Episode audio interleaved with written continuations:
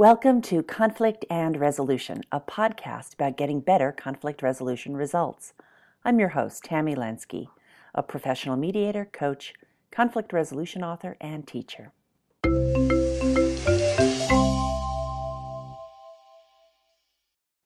This episode is called Your Memory About What Happened is Probably Wrong Why Your Memory is Less Accurate Than You Think It Is.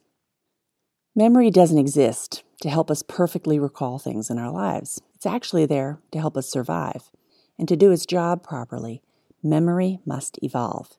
Here's a quick recap of the ways memory is flawed and why arguing about the accuracy of memories is like running on a gerbil wheel and expecting to get somewhere new.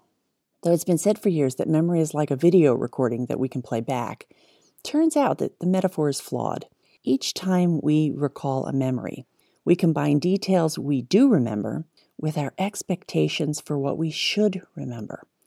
The revised memory then gets stored, and it is that revised memory that we recall next time, and so on and so on. The longer the time between an event and its recollection, the greater the inaccuracy.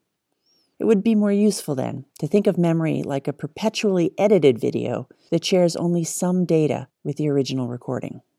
And when something momentous happens, we often try to make meaning of it by talking to others, engaging their reactions, says Avril Thorne, a psychologist studying narrative memory at the University of California at Santa Cruz.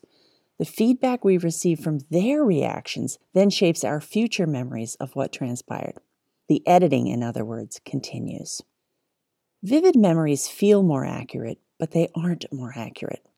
The strong, vivid recollection of very emotional memories like the ones many of us in the United States have of 9 11, are just as likely to be inaccurate as ordinary memories are.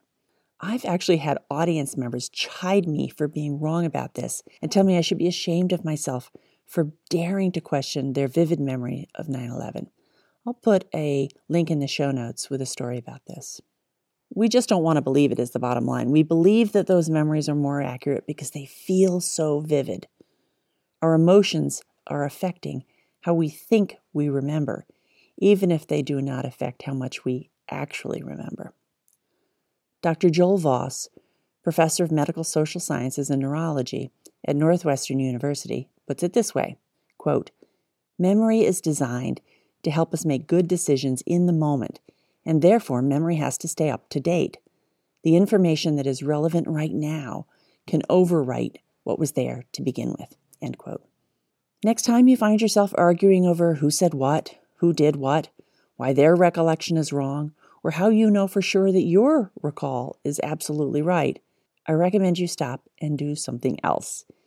It's unknowable, it keeps you stuck, and odds are good your recollection is less accurate than it feels. And so is theirs. Thanks for listening.